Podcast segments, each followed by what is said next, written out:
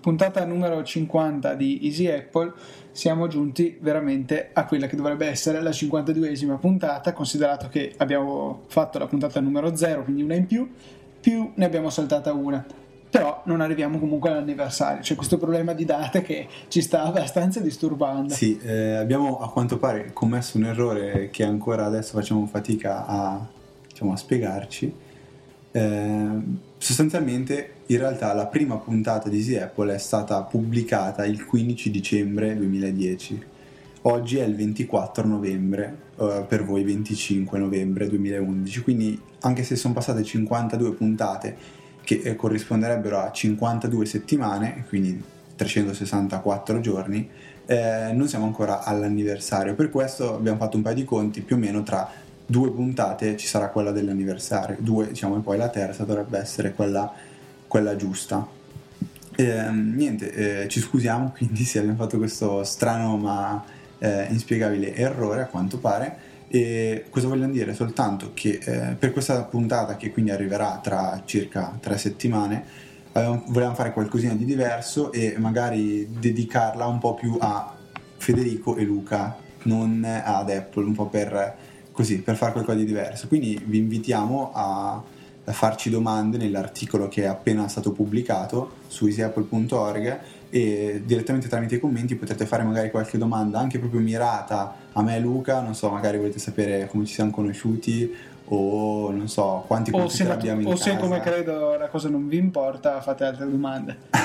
sì, esattamente. E vedremo magari di scegliere le domande più belle, e, diciamo, rispondere a queste domande e in più qualche, qualche chicca sicuramente ci sarà. Quindi una puntata che sicuramente eh, non dovete perdere. Ci sarà anche l'icona di Easy Apple col col calendarietto, eh, scusate, col, con la, mm, non il, candel- il calendario, ma la, la, candelina del compleanno, che come sempre farà Giacomo Melzi. Viste le nostre provate incapacità con la grafica. Sì, eh, sì, difatti guardate la prima icona, come ricordo, l'avevamo fatta. Bellissima. Proprio una grezzata di quelle terribili. Comunque, eh, così, per partire c'è sarà questo diciamo premessa, facciamo una premessa sarà una puntata molto tecnica un po' per scusarci risponderemo a delle domande che ci sono state fatte su Twitter. Eh, sarà molto tecnica io per partire parlo di un'applicazione che diciamo serve molto per esempio a me e Luca può, essere, può essere molto utile. Come sapete noi ci basiamo su una piattaforma eh, per realizzare Easy Apple che eh, Word, si chiama WordPress eh, WordPress necessita diciamo, della scrittura di articoli, articoli che eh, vengono scritti in un linguaggio che è quello famoso del web, ovvero HTML. Anche se in realtà WordPress ci offre un sistema semplificato. Esatto, stavo, del stavo... tipo what you see is what you get. Esatto, una, una specie... esiste comunque la possibilità di eh, formattare il testo un po' come se fossimo in Pages o eh, Word. Quindi per fare il grassetto basta premere la classica B che trovate in alto se, se avete mai usato WordPress. La B di grassetto? Sì, di bold. Eh, o per esempio ci sono comunque la possibilità di aggiungere link ad, ad, una parola, per esempio quando voi trovate delle parole sottolineate o comunque che eh, riportano ad, altri, ad altre pagine web, come quelle che trovate in fondo a la, il post di questa puntata che rimanda ai contatti Twitter mio di Luca e di Easy Apple, diciamo esistono degli appositi pulsanti che tramite dei pop-up comparsa ci permettono di aggiungere link. Questo è semplicemente un modo che eh, permette eh, di saltare tutta quella procedura lenta e macchinosa che prevede la scrittura di, eh, di, di codice in HTML, quindi con una sintassi eh, non, eh, non complicata ma neanche intuitiva come quella che ci permette di usare WordPress in questo modo diciamo già interpretato. E niente venendo al dunque eh, c'è un'applicazione nell'App Store è uscita recentemente sviluppata da un italiano eh, nostro comunque amico eh, Lello Grini eh, Leonardo Allegrini e eh, si chiama Easy HTML adesso questo nome non capiamo se è ispirato a Easy Apple o se è venuto così No, basta, cuore. è evidente che Leonardo ci ha copiato, quindi il 99% dei proventi dell'applicazione devono assolutamente venire a, a noi, come è evidente, cioè il nome fa il 90%. Il 70% che andrà a Leonardo verrà a noi, il 30% di Apple gli lasceremo diciamo l'1 e il 29% lo prenderemo noi, quindi no, chiaramente così. stiamo scherzando. No, eh, comunque Easy HTML è un'applicazione eh, molto semplice, quindi diciamo se voi siete, sapete già quello, quello, di cui sto parlando, appunto eh, di che cosa sia l'HTML, avete già avuto modo di eh, utilizzarlo, è un'applicazione che eh, per voi sarebbe superflua. Se invece magari avete voglia di aprire un piccolo blog di WordPress, avete voglia di comunque provare o capire un attimo come funziona eh, questo, questo linguaggio, vi consiglio di scaricare un'applicazione questa applicazione per soli 79 centesimi che è formata principalmente da tre parti. Eh, la prima è un'introduzione, quindi niente, grazie per l'acquisto e benvenuti in Easy HTML, eccetera, eccetera. La seconda intro- eh, contiene delle eh, note che permettono di comprendere le basi di quello che è l'HTML. Ehm, veramente molto semplici, mm, non ci vuole neanche tanto a leggere, diciamo che in un 10 minuti avrete eh, esaurito eh, i contenuti di, di questa sezione. Eh, graficamente bella, l'unica pecca che eh, secondo me fa perdere un pochettino eh, diciamo feeling è eh, il come è posizionato questo, questo testo, ovvero è su uno sfondo che ci sembra diciamo, lo sfondo è un blocco note a righe e queste righe sinceramente a, a, mio parere danno un pochettino fastidio alla vista soprattutto perché non scorrono insieme al testo ma sono fisse sullo sfondo. Quindi unica nota negativa per a mio parere comunque è un gusto per questa applicazione. La terza parte ed ultima che diciamo, compone questa applicazione è eh, una schermata che vi permette di scrivere in un riquadro in alto del codice in HTML che poi viene compilato e diciamo interpretato detto una stupidata viene interpretato e eh, diciamo vi, vi, mostrerà in una seconda schermata ciò che avete scritto. Eh, cosa vuol dire detto velocemente? Volete provare a fare una scritta in corsivo in verdana come font e non so magari carattere 32 bene voi avendo letto la parte precedente di teoria potrete realizzare un codice in HTML eh, che una volta interpretato visualizzerà a, a, schermo una scritta, quindi come ben detto, eh, non, so, non mi ricordo più se è in, in corsivo o in grassetto, in verdana e a carattere quel che è. Quindi diciamo un po' per, per vedere se avete capito veramente quello che vi è stato spiegato. 79 centesimi, easy HTML e come ho detto precedentemente, se siete dei novizi e avete voglia magari di conoscere un po' questo linguaggio, vi consiglio assolutamente di dargli un'occhiata. E concludo la mia prima parte, oggi cercheremo di alternarci regolarmente io e Luca, a cui lascio la parola perché deve rispondere a una domanda che ci è stata fatta su, su Twitter, se non sbaglio è stato proprio il Dona, eh, Stefano, se non sbaglio si chiama Orca miseria, il Dona 26 ha Comunque chiesto... non ha fatto lui la domanda. Non ha fatto... Ah, è venuto fuori con razzo civile Perfetto, ho confuso. Eh, Don ha fatto un'altra domanda, però la prima a cui risponderà Luca è che cos'è il RAID? Il RAID è in sostanza la possibilità di unire, mettere insieme, comunque far lavorare insieme più hard disk per ottenere scopi diversi. Eh, io vi parlerò principalmente e diciamo unicamente dei RAID 0, 1 e 5 che sono i più usati e farò anche un breve accenno al RAID 1 più 0 e 0 più 1, però per questi vi rimanderò alla pagina di Wikipedia. Che fa comunque uno. Che è fatta molto bene, sì. Eh, vabbè, molto simpatico comunque. Allora, ehm, partiamo dalla prima necessità che possiamo avere. Abbiamo eh, due hard disk nuovi, tutti e due da 1 tera facciamo, e vogliamo eh, metterli insieme per avere un unico eh, volume in cui fare un'unica partizione da 2 tera, quindi la somma dei due dischi da 1 tera, per avere tutto lo spazio disponibile per eh, mettere non so, tutte le puntate di Easy Apple quando ne avremo molti tera, cioè mm. cioè tra molti, molti, tera anni.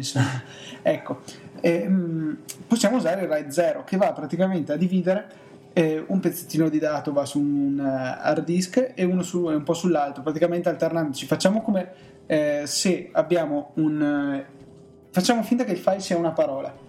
Le esatto. lettere pari vanno su un hard disk, le lettere dispari vanno su quell'altro. Proprio, cioè, riguardo a quello che dici tu, parola, io mi era venuto in mente un esempio che, che mi è venuto in mente. Sì, mi è venuto in mente, lo dico ancora. È un po' come se voi avete per esempio un foglio di protocollo. Immaginiamoci che eh, aprite il foglio di protocollo, la pagina sinistra è un hard disk, la pagina destra è un hard disk. Se voi invece di scrivere il tema che avete da, da scrivere appunto. Eh, prima su una pagina e poi sull'altra. Utilizzate tutta la larghezza del foglio protocollo quindi scrivendo praticamente una riga lunga due righe sostanzialmente poi andate a capo. Eh, questo diciamo è eh, questo che diceva Luca è RAID 0 quindi è un po' il contrario della partizione di, una, di un disk. Ok facciamo che per esempio eh, mantenendo questo esempio del tema il vostro problema è che andare a capo ci mettete un po' se voi usate una riga più lunga la vostra velocità di scrittura aumenta perché dovete fare meno righe. È un po' come funziona come con l'hard disk, che però funziona in, cioè in maniera leggermente diversa. In pratica tutti e due gli hard disk andranno a scrivere in contemporanea, per cui potete scrivere il doppio dei dati, salvo comunque delle perdite insite in questo eh, meccanismo. Abbiamo quindi, non so, facciamo due hard disk, che è il minimo indispensabile per fare un RAID 0, e otterremo la capacità che è pari a numero di hard disk volte l'hard disk più piccolo per cui possiamo anche farlo con hard disk di capacità diverse, per esempio uno da 500 giga e uno da 1 tera, però otterremo solo due volte la capacità dell'hard disk da 500 giga, perché è quello che si va a limitare.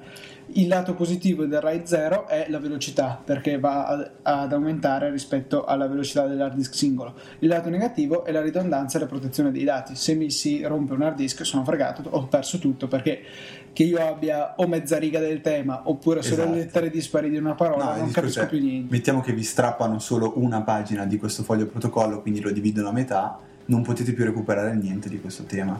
Esatto, perché non si, non si capisce più niente.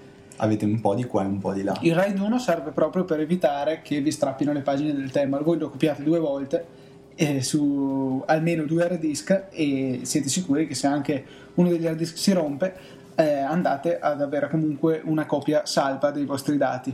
Eh, capite bene però che non, and- non, andremo ad avere vantaggi eh, in termini di velocità eh, in scrittura perché dovremo comunque scrivere due volte lo stesso numero di dati diviso due hard disk la velocità iniziale è più grosso modo la stessa. In lettura invece potete avvantaggiarvi dell'avere due copie dei dati per cui leggere la prima parte da uno e contemporaneamente la seconda parte dall'altro per velocizzare questa procedura. Ecco, precisa un attimo meglio come funziona tecnicamente il RAID 1, cioè avete sempre due hard disk? Dove, che saranno esattamente uno la copia dell'altro. Non, eh, avete tutti i dati in doppia copia, il computer però vedrà solo un hard disk in pratica quando ci andiamo a scrivere. E il problema è che la capacità rimane sempre la stessa. Cioè abbiamo due hard disk da un tera abbiamo un tera disponibili invece che due. Eh, anche se abbiamo 10 hard disk da un tera la capacità complessiva è sempre 1 però la cosa positiva è che si possono rompere tutti gli hard disk tranne uno e voi manterrete ancora i vostri dati.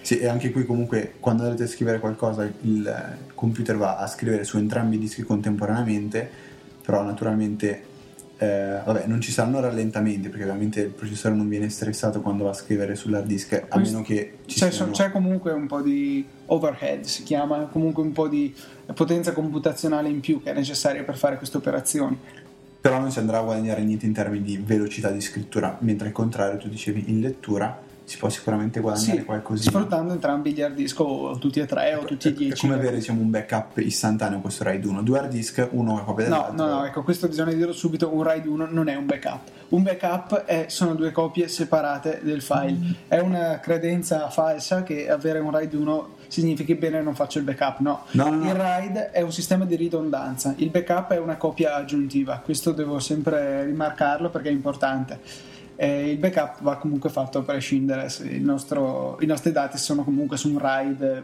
eh, 1 con 50.000 hard disk no, no. facciamo questa, sempre questa non l'ho capita no, il discorso è che è comunque importante avere un backup metti che ti esplode la casa hai perso tutti i 50.000 no, okay. hard disk insieme ok stiamo parlando di un backup perché ci sono apriamo questa piccola parentesi comunque Ah, eh... e poi altra cosa, tu ti cancelli un file per sbaglio, l'hai cancellato da tutti e 10 hard disk insieme mentre okay, invece no. se hai il backup sei ancora salvo. Sì, diciamo, ehm, Time Machine comunque avrebbe, ma avrebbe conservato la copia RAID 1. Eh no, infatti Time Machine sì, è un backup, esatto. Eh, per, volevo aprire questa piccola parentesi velocissima, 20 secondi. Eh, spesso eh, è consigliato, se avete dei dati veramente importanti, di salvarli, quindi fare un backup su un hard disk che non eh, tenete con voi, ma che date per esempio a un amico eh, da, da, diciamo, per farglielo custodire per esempio, non so, se avete un genitore, un fratello eh, che vive da un'altra parte in casa.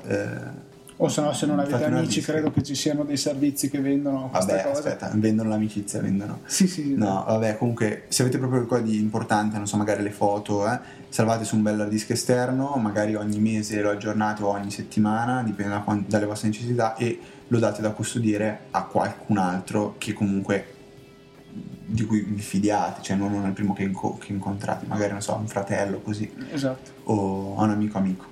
Bene, eh, passiamo ora al sistema di RAID forse più interessante, che è quello che utilizzo personalmente sul mio server domestico, che è il RAID 5. Il RAID 5 eh, prevede di utilizzare almeno 3 hard disk, da 3 a più infinito hard disk. E, ehm, andremo a dividere i dati su tutti gli hard disk meno 1, un po' come fa il RAID 0 su tutti gli hard disk, per ottenere maggiore velocità eh, nelle operazioni, in particolare di lettura.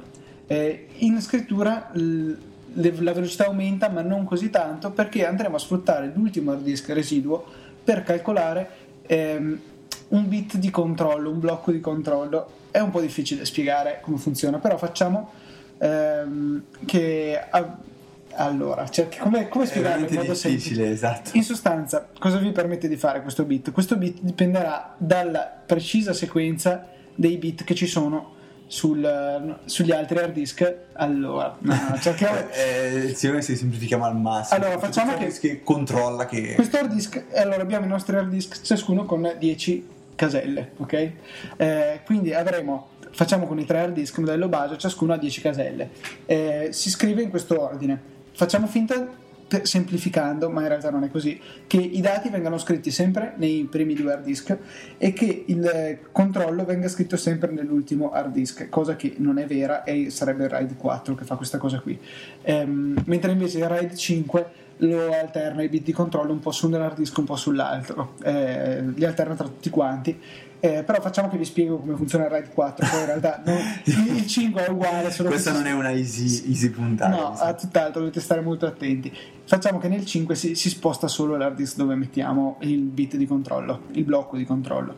Ehm, allora, immaginiamo appunto allora, di scrivere sui nostri primi due hard disk i dati. Ciascuno ha 10 caselle, quindi abbiamo 20 caselle di spazio complessivo allora io scrivo nel, nella casella 1 del primo hard disk, nella casella 1 del secondo hard disk e nella casella 1 del terzo hard disk scrivo un valore che dipende dagli altri due. Per esempio 2, perché sono 1 e 1. Sì, facciamo che è così in realtà. Anche se non è impossibile, però va bene. Ok, poi andiamo a scrivere nella casella 2 del hard disk 1, nella casella 2 dell'hard disk 2 e poi nella casella 2 dell'hard disk 3, sempre scrivendo un valore che dipende da, dagli altri due. Sì, ecco, per, per, per, renderla stupida e semplice anche se falsa, mm. insomma, nella casella di controllo c'è scritta la somma dei bit degli okay, altri. Quindi okay, diciamo esatto. facendo A più B uguale C, a, a, a, se hai solo una delle tre che ti manca, diciamo un po' ricavare. Esatto. Facciamo due. che si rompe l'hard disk quello centrale e l'hard disk 2 è morto e abbiamo solo l'hard disk iniziale e quello di controllo. Però voi dite, eh, accidenti, io avevo dei dati sul, sull'hard disk, quindi ho delle parti dei file che sono su un hard disk che non è più accessibile, come faccio a recuperare i miei dati? Bene, andremo a leggere la prima casellina del primo hard disk che è ancora buona. Per ricavare la seconda casellina che compone il nostro file, che era al posto 1 dell'hard disk 2, andremo a prendere il valore che c'è nell'hard disk 3 nella casella 1 e gli sottrarremo quello che c'è nella casella 1 del primo hard disk. Quello che viene, un po' di matematica, semplicissimo, semplicissimo. sarà il eh, il, file, il valore, il valore della casellina 1 dell'hard disk 2 insomma. Eh, è ultra semplificato così in realtà un, funziona in maniera leggermente diversa comunque il principio, il principio è lo stesso. Eh, altra cosa che cambia è il fatto che eh, vengano spostate eh, cioè sequenzialmente vengono usati tutti gli hard disk per il controllo. Questo perché? perché se ci si rompe eh, non so, l'hard disk 2 per esempio, che è un hard disk da- che contiene i dati nel nostro esempio, per leggere ogni cosa sono sempre costretto a fare il, la sottrazione. La sottrazione mi provoca una perdita di tempo perché devo fare, fare del lavoro al processore. Se io invece ho la, il bit di controllo che è distribuito, quindi eh, un po' su un hard disk, un po' sull'altro, un po' qua, un po' là, dovrò sì fare dei conti qualora eh, sia mancato l'hard disk che conteneva un, un dato, ma se invece eh, in, que, in, una data casella avevo nell'hard disk che è morto il bit di controllo, chi se ne frega, io leggo i dati originali dagli altri due hard disk e non ho bisogno di fare, fare operazioni alla CPU. Eh, dopo questa lunga spiegazione spero di avervi ehm, spiegato in maniera decente cos'è il RAID e appunto poi ci sono il RAID 0 più 1 e, e il RAID 1 più 0 che combinano eh, per sommare i vantaggi possibilmente e ridurre gli svantaggi sia il RAID 1 che il RAID 0 in due diverse combinazioni e vi invito a leggere la pagina di Wikipedia che è piuttosto chiara sull'argomento. Semplice e chiara, sicuramente. Più di questa mia spiegazione perché veramente mi, mi scuso ma è un argomento difficile e non mi ero... Eh, più che senza aiutarsi con magari un disegno. Esatto, e poi, e poi non me la sono preparata prima la spiegazione, per cui spero che si sia capito. Se non avete capito, nessun problema, una mail eh, o un, nel commento di questa puntata, la puntata con prossima, un insulto in fondo. Esatto, però. cercheremo di fare chiarezza. E vabbè, rilassatevi perché io arrivo e vi parlo di un'applicazione, quindi niente di, niente di scioccante, niente di sconvolgente. Ai cioccolatini praticamente vi permette di, di ordinare dei gustosi No, dolcetti. diciamo stupidate. Allora, eh, sempre per aumentare le nostre grandissime funzionalità che eh, abbiamo su iPad, questa volta parlo di un'applicazione che eh, è disponibile solo per iPad. Spesso e volentieri a me capita di dover disegnare qualcosa sull'iPad, per esempio quest'estate eh, il mio cugino eh, aveva bisogno di, o meglio, voleva capire un attimo come funzionava un motore, quindi in modo molto molto semplice. Eravamo a cena, io casualmente però avevo dietro l'iPad e ho detto, cioè, eh, faccio un disegno, quindi qui eh, più comodo di così non ce n'è. Fino a poco tempo fa usato- usavo Sketchbook, che è um, un'applicazione sviluppata, se non dico una stupidata, da Autodesk, anzi Sì, esatto. sono, sono quasi con- convinto, anzi ne sono certo, eh, che è comunque molto bella, eh, molto avanzata perché comunque sono stati, cioè, ci si, si trova su internet delle opere, dei, dei quadri, dei disegni realizzati con auto, cioè sketchbook che sono fantastiche. Ehm, l'unico problema è che è un'applicazione magari costosa, anche se esiste una versione gratuita per iPad, e che ha dei limiti, cioè è difficile fare star- farci stare a volte tutto il, disegno, tutto il disegno, tutto quello che avete bisogno di realizzare. Per questo io vi consiglio di scaricare la gratuita Sync Space.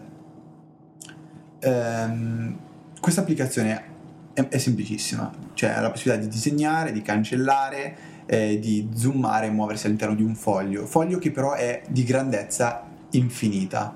Avrete la possibilità di zoomare all'infinito, di eh, allontanarvi, diciamo, fare uno zoom out all'infinito e di muoversi in tutte eh, le due direzioni X e Y eh, all'infinito. In questo modo il vostro disegno sarà sempre grande e giusto e potrete aggiungere dei particolari anche molto piccoli semplicemente zoomando parecchio sulla zona che avete bisogno di, ehm, di modificare.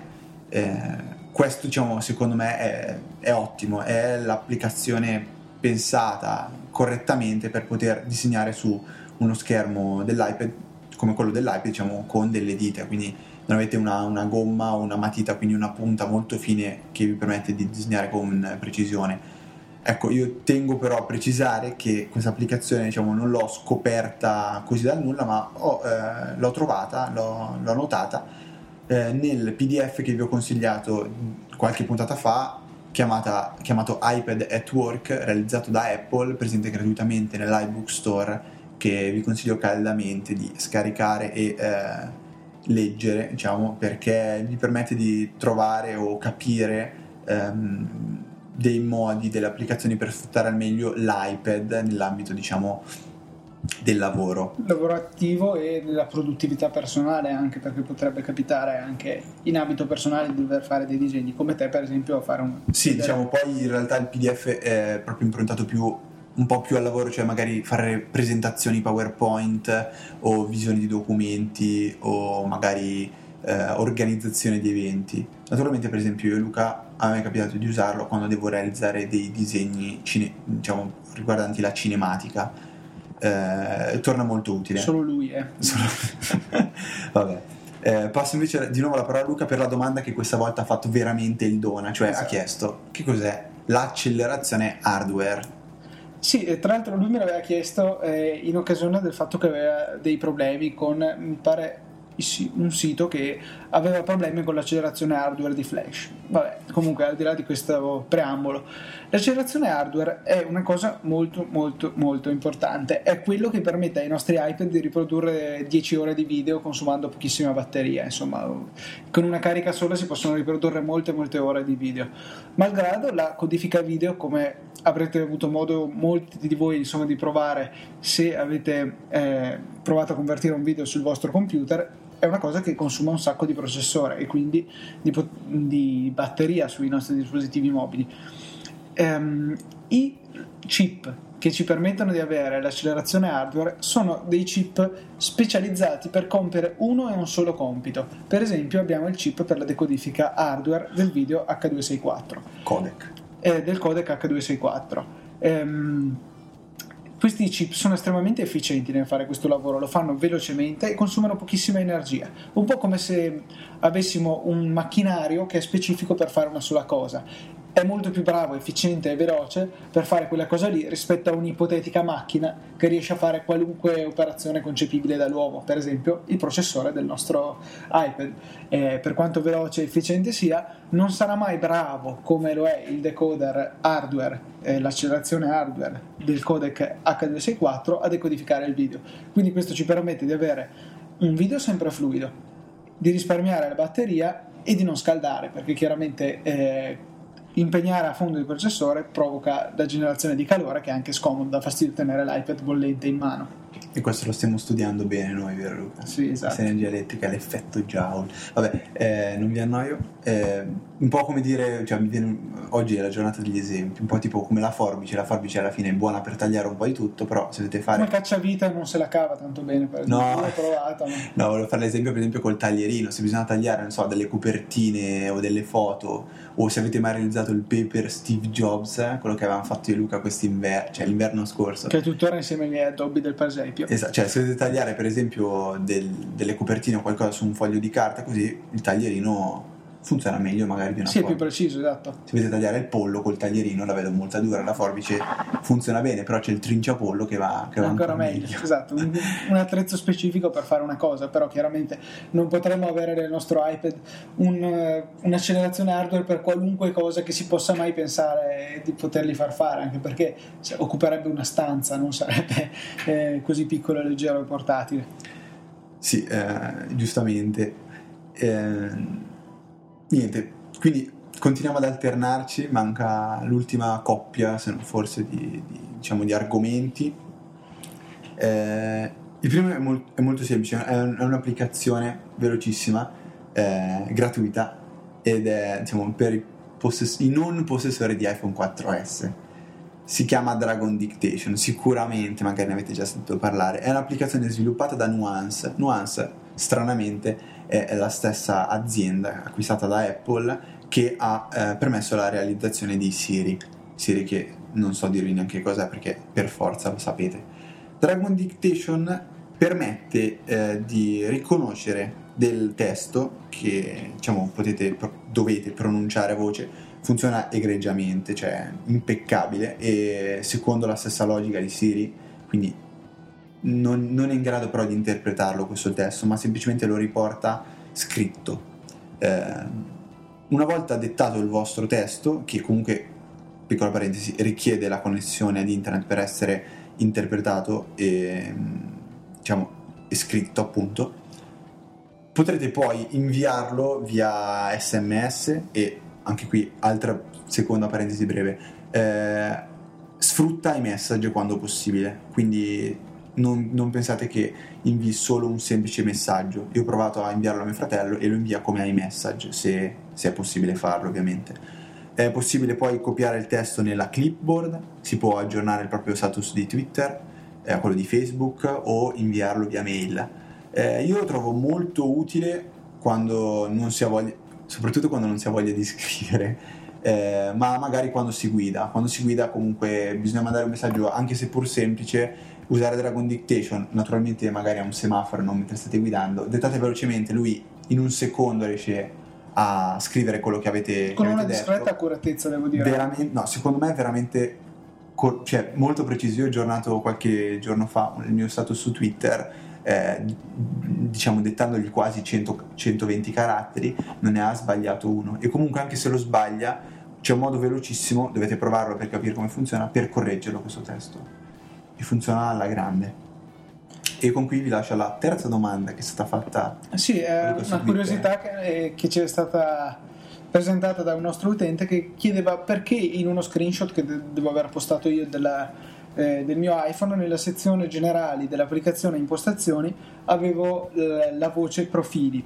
Eh, è molto semplice, per accedere al nostro wifi del Politecnico di Milano è necessario installare sul proprio dispositivo, computer, cellulare, tablet, qualunque cosa, un eh, certificato che serve per potersi autenticare alla rete wifi. Eh, tutto qui, questa voce compare quando andate a installare un certificato di questo genere o anche se non so eh, un certificato SSL particolare che serve per esempio non so, la vostra azienda per poter eh, far passare attraverso un proxy anche le connessioni che fate attraverso connessioni sicure. Perché ehm, con un normale proxy non è possibile eh, andare a, mh, mm, fa- a vedere appunto il contenuto delle ehm, pagine scaricate tramite HTTPS eh, questo perché eh, HTTPS prevede la criptazione del, del file ehm, del file in transito che può essere per esempio una pagina web in modo tale che non sia possibile per una terza parte mettersi in mezzo, il cosiddetto attacco man in the middle, e vedere il contenuto di quello che è stato scambito. Man in the mirror, vero? Middle. Ah,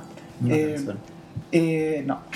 e appunto questo certificato vi permette di dire in sostanza questa persona è autorizzata a vedere quello che sto trasmettendo. Insomma, se per esempio, non so, il vostro proxy aziendale non vi permette di andare su nessun sito che contenga la parola Easy Apple, se voi andaste su un sito eh, che è disponibile anche tramite HTTPS, ehm, freghereste in sostanza il proxy, a meno che non sia stato eh, imposto l'installazione di un certificato che permetta eh, al vostro proxy, quindi alla vostra azienda, di vedere eh, la, parola, la pericolosissima parola Easy Apple anche su pagine che sono trasmesse in maniera criptata.